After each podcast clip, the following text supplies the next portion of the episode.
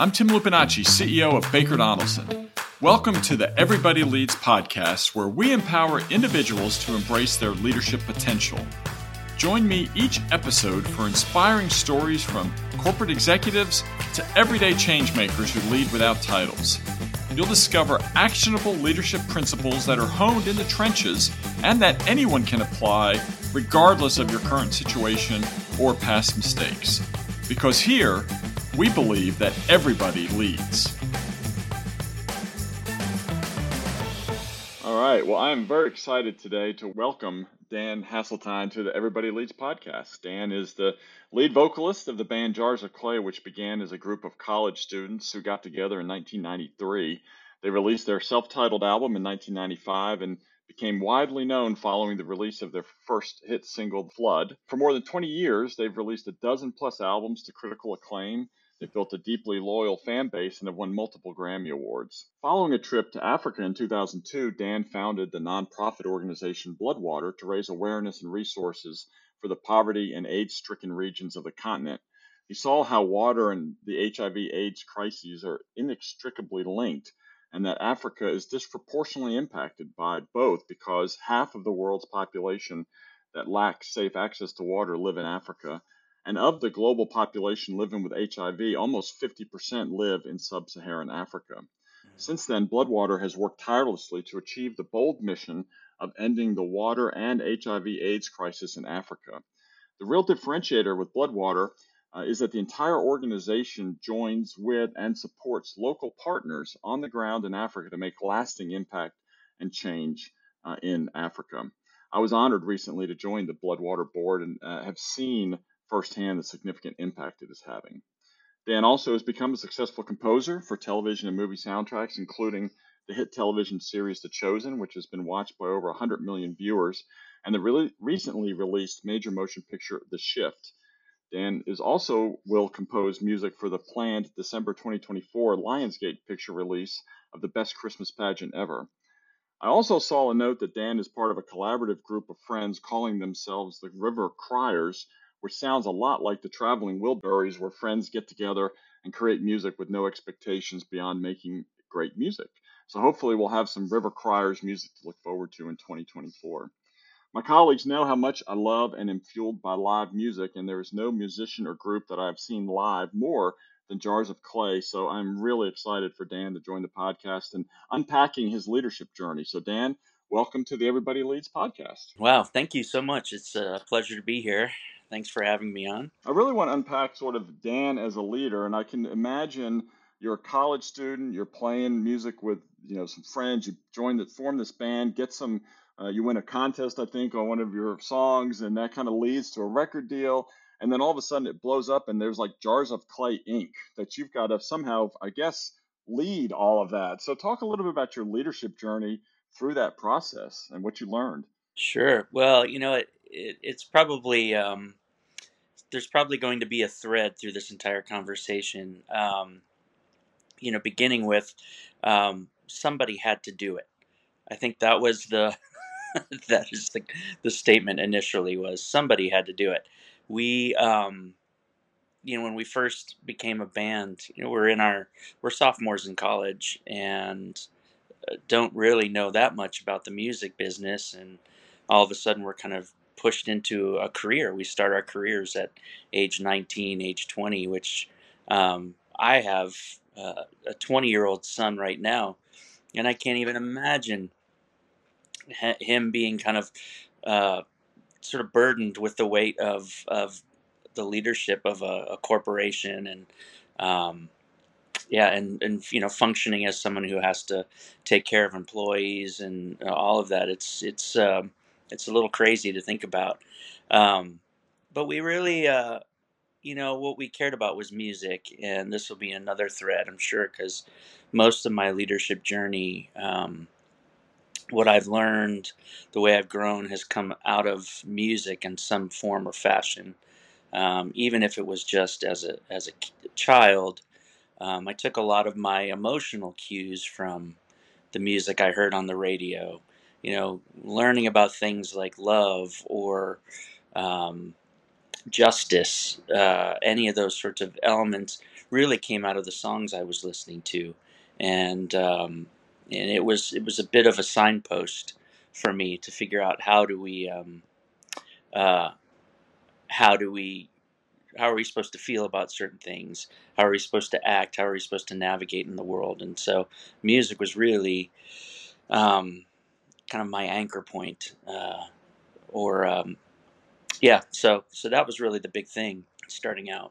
It's really is amazing to think about at twenty years old. Were there individuals who really inspired you or helped you along that leadership journey of that really just, like I said, blowing up and having this organization that you now needed to think about running? Certainly. Yeah. I, fortunately for me, I, I had always grown up in an experience with, you know, having, whether it was, you know, church leaders or just other people around me, they that that seemed to care about my journey, and especially coming to Nashville, um, leaving college, moving to Nashville. There's always somebody to, to be able to call, or that just was able to offer a bit of advice. I remember one of the first things when we won this, this competition and started gaining interest from different labels, uh, a sound guy from one of the clubs came up to me and he said, "Hey, I just want you to know, in case you have big ideas, you're never going to make any money in this industry." And I thought, wow. Well, that was good. So that was the first piece of advice I I received. um, but no, there were over grounded. The years, yeah, I would say that, you know, the music industry is full of people who are willing to give their opinion. I think real leadership showed up for me almost a decade later when Uh, we found ourselves trying to grapple with what was happening in Africa around H I V. I was just fortunate to have quite a few mentors. Uh, there's a, an author, uh, Doctor Steve Garber, who um, is probably the most formative of, of mentors that I had over the years, who um, even helped to dis- decipher why, why would a kid go and get an education? Um, He was the one who, he described these two pathways. He he would describe that, you know, most people, they get an education and they try to gather resources, that, you know, become financially sound uh, because they have a good degree and they get a good job. And um, the reason they do that is so that they can kind of control their environment and pad themselves from the suffering of the world. And I remember him telling me, he said, but there is another way where where you gain experience, you gain wisdom, you get an education to, yeah, get a good job, but really so that you can enter into the suffering of the world. Mm. And he presented that in over and over, like he made his case. He's written quite a few books on vocation, and but that really stuck with me, that idea of how do I take what I have, the resources that I have, the gifts that I have, and apply them to enter into the suffering of the world. Mm. And I think that was a huge turning point for me, that that set the stage for how I, I how I still live my life. Um, yeah. How do I take what I have and um, apply it to, you know, trying to help answer complex questions uh, without, you know, falling into the trap of using simple answers. That's so amazing, and I've not, I'm going to immediately, uh, when we get off the video, like get some of those books by Steve Garber, because I think that's so foundational, and now it really is the thread, something I've been so moved and inspired by with, you know, your songwriting and, and with your work with H I V/AIDS, is that it is, it's not easy, uh, and it's sometimes not the topic or the um, thing that people want to talk about. Uh, I know when you, I think, were first thinking about this and grappling with like forming Blood:Water, uh, the public in the early two thousands really didn't like talking about H I V/AIDS, particularly, you know, in the, in the church community, but even I think more broadly, it was still something that was taboo. And yet you've been willing to step in through, through the music, but also through Blood:Water to really um, hit that front, uh, head on. And I guess that really ties back to what you were just talking about, that influence you had. Yes. And I, you know, when I, I was a child of the eighties, and so I remember Live Aid. I remember yeah. when all of my musical heroes got together on a stage, and you know, we all know that the the story of Live Aid didn't quite turn out to impact Ethiopia in, in as positive a way as we would have hoped, but um, but the idea that they would all gather together to um, apply, yeah, their popularity, their resources to to talk about something that no one wanted to talk about even then, that had an impact on me. It was artists like, you know, U two and Peter Gabriel, who you know, did a lot with social justice and the, you know, the idea of providing cameras uh, for people who were watching and experiencing atrocities in their communities, and uh, you know, things like that. I, I saw there's this intersection between music and uh, and justice, music and activism that um, that I liked. I I found that to be, it was the sweet spot, especially as a child who also grew up in the church, uh, where, you know, my experience in the church was nobody quite knew where to apply the things that they were learning in, uh, in the real world. And so the application came through what I was seeing from the musicians that I loved. That's so, that's amazing. I actually still have a set of V H S tapes where I recorded Live Aid live while I was watching it. I mean, and, I, and it took multiple of them because, you know, it was an all day thing. So yes. Um, well, that's great. Well, I know starting a nonprofit, taking a vision and starting it and then leading that as being a founder, that's a lot of different sort of leadership muscle I would expect you had to exercise then, you know, with everything you were doing with tours and, and, and music and albums. Mm-hmm. Talk a little bit about that, that, that growth period you had of really forming Blood:Water and then leading that through the early years. Sure. Um, yeah, Blood:Water as a as an initial vision was, um, it was a, a huge undertaking. And uh, it really, you know, I think, there's sort of two schools of thought, I think, when it comes to, to action. You know, some people say if you talk about something too much, you'll never actually do it.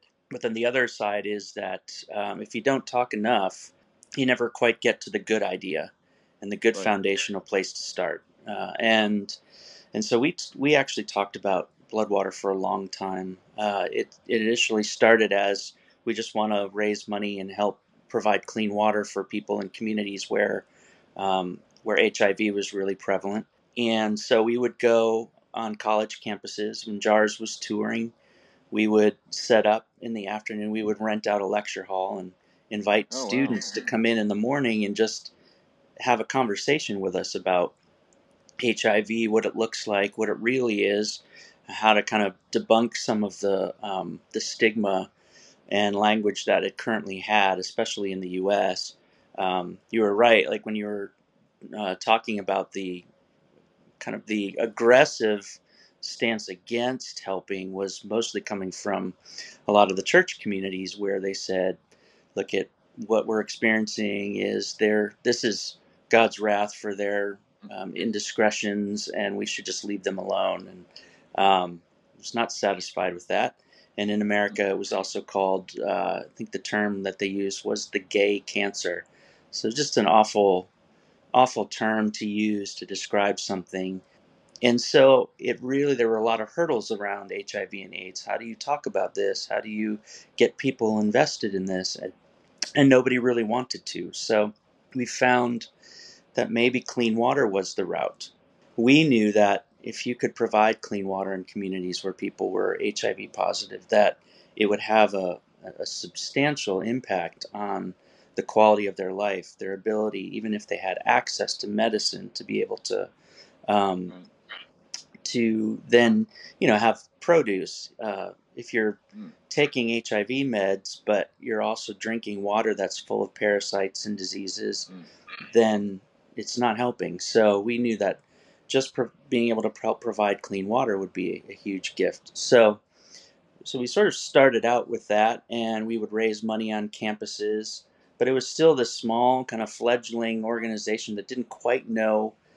We knew what we wanted to do. We didn't know how we wanted to do it. And over the span of a couple years, uh, we realized, oh, you know, there's probably a better way to do this than the traditional way. And we had friends that would come in and talk to us about, hey, have you ever thought about the way that development work happens in these places? And we said, well, you know, we're a band. We're musicians. We don't really have a lot of you know, knowledge of all of that. And they said, well, let's let's let's dig in a little bit and let's see if we can figure out where the, the broken pieces are. And and we, we learned a lot about the way that the current models at the time for development work um, were really just stripping people of their dignity, where it was really making people feel more helpless and less capable. And we thought, well, that's that's awful, and we think that that could be a root cause for why some of the global health issues we face have not been solved. Because when you, I don't know, every every kid probably has an experience, right, where they're working on something and somebody's over their shoulder saying, oh, just do this, do that, and then at some point that person moves you out of the way and says, let me just do this. And you realize, okay, maybe the, the thing that you were working on got fixed, but now as a kid, I'm thinking, oh, well, I don't have the capacity, the capability to actually do this. It it puts me in a position to fail again and again, or to not even try again. And that's sort of the way the development world approached things. We would come in and say, oh, we will fix your problem, uh, and inadvertently saying, you don't have what it takes to solve the problems in your own community. And and that really changed everything for us when we recognized that. And we said, okay, we want to start telling a different story. Uh, let's change that narrative. How do we change that narrative? And that just became about asking questions. And the big question for us was always, what are you already doing? How can we help? And that really changed everything for the way that we approached. And because we were a band, you know, we didn't have the knowledge. We didn't come in with this this kind of large ego or this sense of, you know, of course, we're the experts. We came in going, we don't know anything, so you're going to have to teach us how to help you. And, and it was surprising how few times, uh, you know, a, a group of very capable Africans, how few times they had actually been asked that question, what are you doing? How can we help? So that that, that was the big story. That's uh, it's so amazing. There's so much applicability, applicability beyond just that, because I'm sitting there thinking, I see situations occur a lot in business where somebody comes alongside and a younger person in the organization is doing something and they don't do it fully correctly. And then you push them out, oh, I'm going to get it. I'm going to take it and get it done. And then you're right. It, it puts this um, situation where um, the, the younger person doesn't feel uh, needed or that they've got the ability to succeed. Another thought about, you know, leadership is a lot about um, learning from mistakes. Is there an early example, whether with the band or with Blood:Water, where um, there was something that you made a mistake, but it helped you get better and learn from it and pivot from it into the future? Certainly. I feel like that's that's a huge piece of uh, of of life is fail often, fail quickly, and, you know, get back up and work. And also just don't be afraid to fail, right? That's That's probably what prevents most of us from doing things that we could be doing is we we we don't do it because we don't think we're good at it or we're going to fail.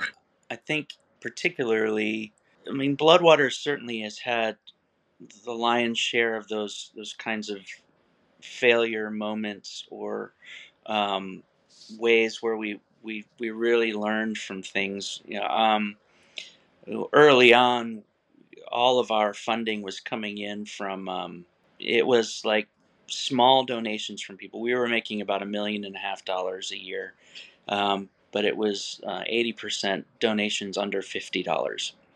Mm. So it was a large group of people. It was like a movement, but but it was all people who um, who just had heard about Blood:Water. They did lemonade stands, they did bake sales, all of that. Mm. Well, we thought we were in the clear, and it was such a great way to do things because we had so many people under our belt and we felt like, oh, this is great. Everybody cares about this mission. Um, and then the recession hit and almost all of our funding really, because it was these small gifts, but it was all disposable income for people. It was the first thing to go.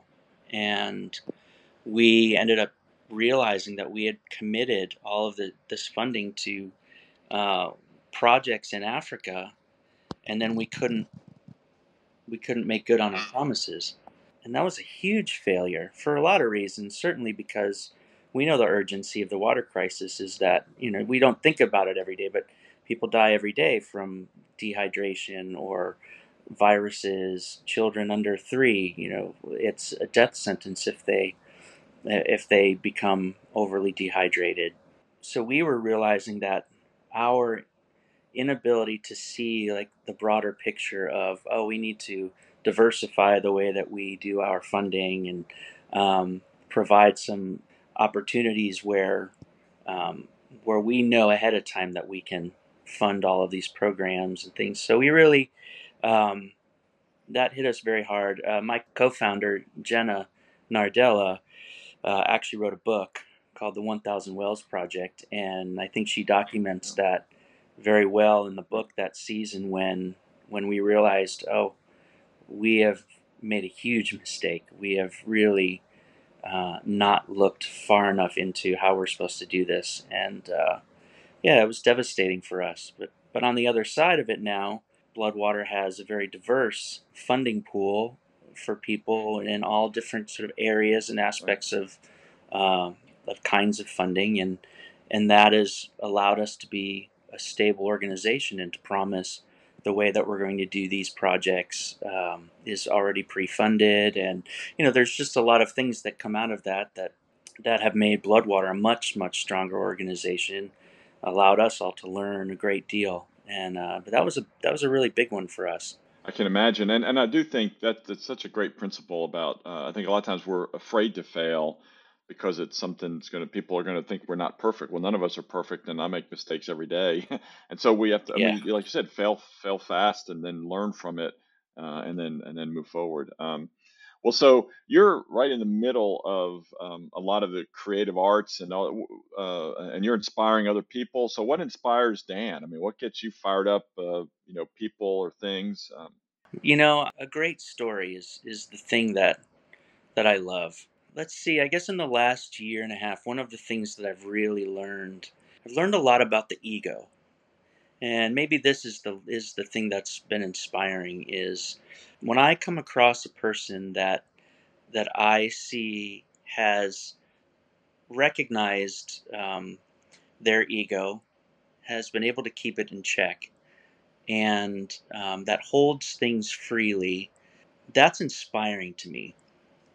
And so it's it's not the people going after the accolades or uh, you know trying to find the, the next award or status or title.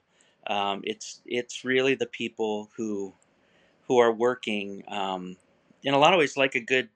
It's funny. It's like a good film soundtrack. Uh, and I, you know, obviously now that I'm in the world of film and television, I see this. But the you know when if you're doing a great film soundtrack, people aren't going to notice it. If it's really great, it's it's simply additive and supportive to the story being told. Soundtracks are the subconscious of the film. And so they're simply there. The music is there to provide uh, signposts for what the story is, where the story is going, and how to keep up. And so I think about leadership in the same way. Like a great leader, you often don't know that they're leading because they're not seeking out the title of leader, right?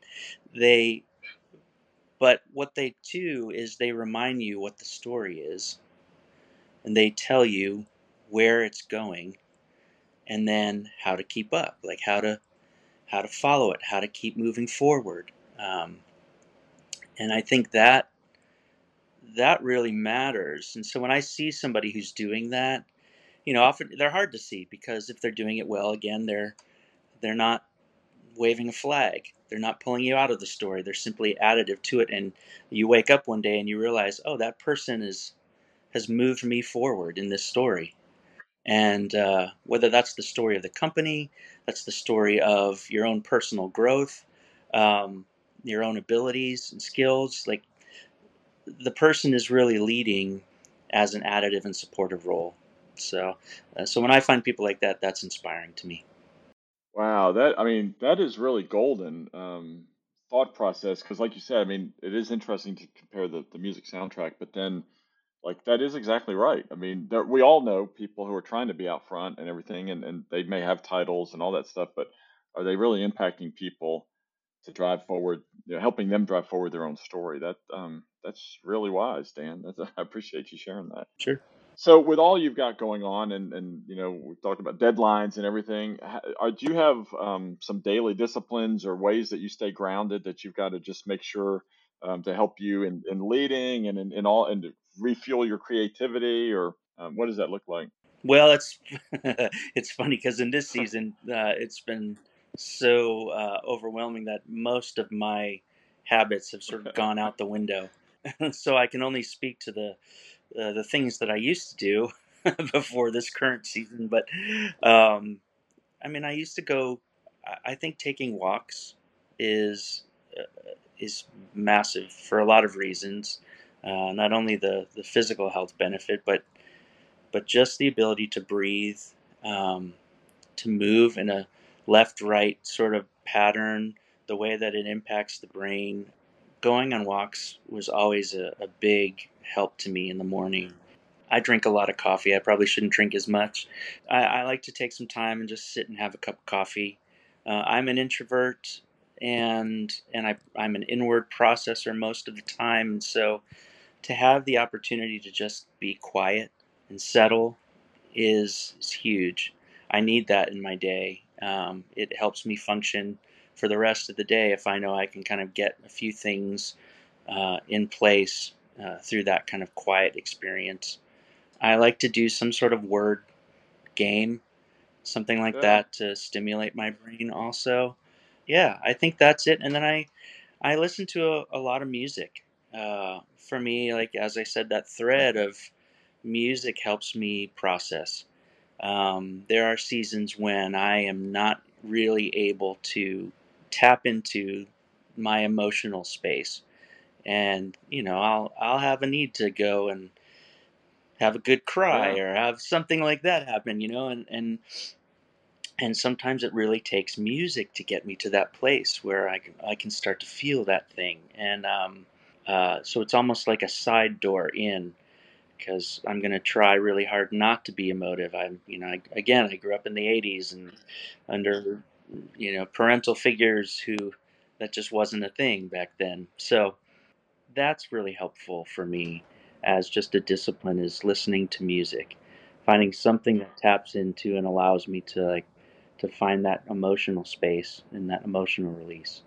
Yeah. I, I wonder if it was something about the eighties, because I was, I'm the exact same way about um, I need music, I need art in my life, um, or else I'm not feeling those emotions. And my wife and daughter can kind of make lovingly make fun of me when I can tear up over a song or a, a T V yeah. show or, you know, something, but it's, it's that connection I think that I need. I'm similar, like what you're doing. I need to help keep me going, driving forward. So that's, yes, um, I appreciate that. Um, well, so you mentioned um, several things already, but uh, anything interesting or inspiring that you've read or listened to, it, it may be in the leadership vein, but you've also talked about, you've been working on ego. I mean, something you could share that may help others uh, along their journey. Sure. Well, you know, I I just turned fifty this past year. And so, you know, there's a lot of attention to, well, what does the second half of life really look like? And uh, so I did. I, I opened up uh, some Richard Rohr. You know, I know he's somewhat of a polarizing figure, uh, but he has said some really good things about the ego and has really helped me. You know, there, there were seasons where I could look back on the accomplishments, uh, you know, whether it's Jars, whether it's Blood:Water, and, and find some darker pieces of this is why I this is I I needed something. I needed to feel important because um, I didn't necessarily find that sense of value intrinsically. Uh, and so outwardly I, I would create those places and those things. And so there was some of what Blood:Water was, some of what Jars, and I'm sure this is the case for most people, is that it's very much attached to the ego. Richard Rohr said that the ego has no identity of its own, and so it attaches itself to everything else. So whether that's status or title or um, wealth or whatever it is, um, it will attach itself to all that stuff. But then when those things start to diminish, then it creates um, crisis. And and he said, but then there's this other thing that's called the soul. And uh, and he describes it, and he says the soul, it loves, it experiences, and it lets go. And it's the thing that allows us to just stay present in our day. You know, titles and things like that are always centered around uh, past accomplishments, right? Or potentially future work. Um, but the present is where we all actually live and breathe. And so as the ego keeps us away from the present, the soul allows us to just experience what we're experiencing in that moment and then let it go and be ready for the next moment. The aroma of that is wonderful to me. It is how I would choose to live my life if I really sat and thought about it. And so that, so that was in. Um, uh, he's he speaks about it in a few different books. Um, Falling Upward is one of the ones. Uh, Immortal Diamond is the other one. So I spent some time with those books, and I think those are great. Um, I've always been a fan of uh, Wendell Berry, and he has a novel called Jayber Crow. And Jayber Crow really speaks a lot about place and people. And I learned a lot from that novel just about the, the value of people and place and the way that we establish ourselves in community. Now, those are all things that, that I've come to really uh, find important for my own life. Wow. I mean, all of that is so good and so important for leaders, because I think that's that is the challenge when you do have a title or a position that um, that is your identity, that be- can become your identity.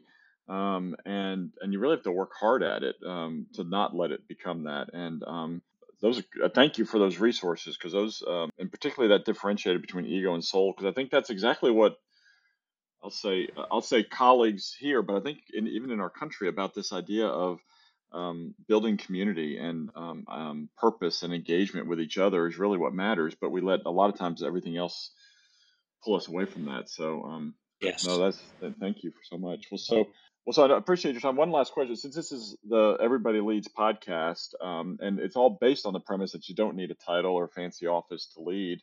Um, is do you have an example somewhere along the line of you saw somebody who really was the, among the most effective leaders you'd seen, and they didn't have a title? They were just leading and impacting and influencing where they were. It's interesting. I mean, I, I not to toot uh, our own horn at Blood:Water, but we have we currently have an executive director named Jake Smith who who has really exemplified that uh, that idea. Yes, he has a title, but he um, he has definitely served in a way that has allowed people to feel capable. He's given people room to find their own sense of agency. You know, it's that difference of, you know, assigning tasks versus responsibility. You know, when you assign tasks, you're just creating minions. When you assign responsibility to somebody, then you're creating new leaders. And I think that's what I've watched him do over the last few years, is really just um, assign responsibility and give people opportunity to to fail and to succeed uh, in the in the workspace. And I think that's that's been exciting and inspiring to watch. That's great. What a great example and a great story. Well, I do want to toot Blood:Water's horn. So if somebody, um, and we'll put the website, you know, uh, in the in the show notes, but is there some somebody wants to engage with Blood:Water or help? I mean, what are some ways that they, or what are some needs? What are some visions that you've got about where things are heading that they could, they could jump in on? Yeah, certainly. Well, you know, one of the things Blood:Water does now, uh, the conclusion we came to is that if you can help support healthy leaders, then uh, they can solve the problems in their own communities. And so we've taken on this partnership model where where we help serve and grow and teach um partner organizations that are small grassroots organizations in Africa that are doing the work of uh, of solving the water crisis and health disparities there. Um, and so that's the way we, we function. We don't, Blood:Water does not, um, you know, our Blood:Water as an organization, we are a support role uh, that way. And if that sounds interesting, it's a very different model. Are we helping to end the water crisis? Yes. But we're doing it by making sure that these grassroots organizations are resilient, um, are able to do the best work that they can do, um, so that they can keep doing it for years and years and years. Um, and so, yeah, if people want to be a part of that, uh, we would love, love, love their uh, support. Uh, it's just at blood water dot org, w w w dot blood water dot org. That's great. Well, uh, yeah, I encourage everyone to check it out. And, and Dan, thank you so much for being here, but also thank you for like who you are. And, and I said it earlier, but just the fact of um, for decades that you were thinking about and talking about the hard things um, and, and making us all better by having to think and dive into things that maybe we didn't fully understand, and um, and being just to help us to think about justice in different ways. So thank you for all of that and your impact on me and the impact on so many others. And uh, so thanks for your time today. Oh, it's been my pleasure. Thank you so much, Tim. Thank you for tuning in to the Everybody Leads podcast. We hope you've been inspired by today's stories of leadership. For more information about Baker Donaldson, you can go to baker donaldson dot com. You can find additional leadership resources at everybody leads dot org. Also, feel free to reach out to me at any time. Remember, leadership knows no boundaries. It's about embracing your potential no matter your situation or your title. Keep leading with purpose and making a positive impact in your world. And join us next time for more empowering insights, because here we believe that everybody leads.